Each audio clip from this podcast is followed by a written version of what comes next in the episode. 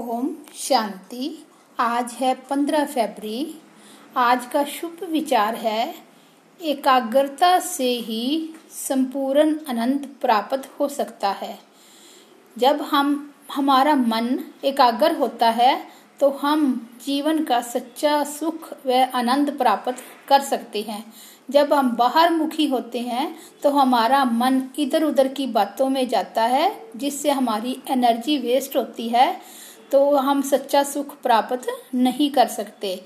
इसलिए एकाग्रता से ही सच्चा सुख प्राप्त किया जा सकता है। ओम शांति।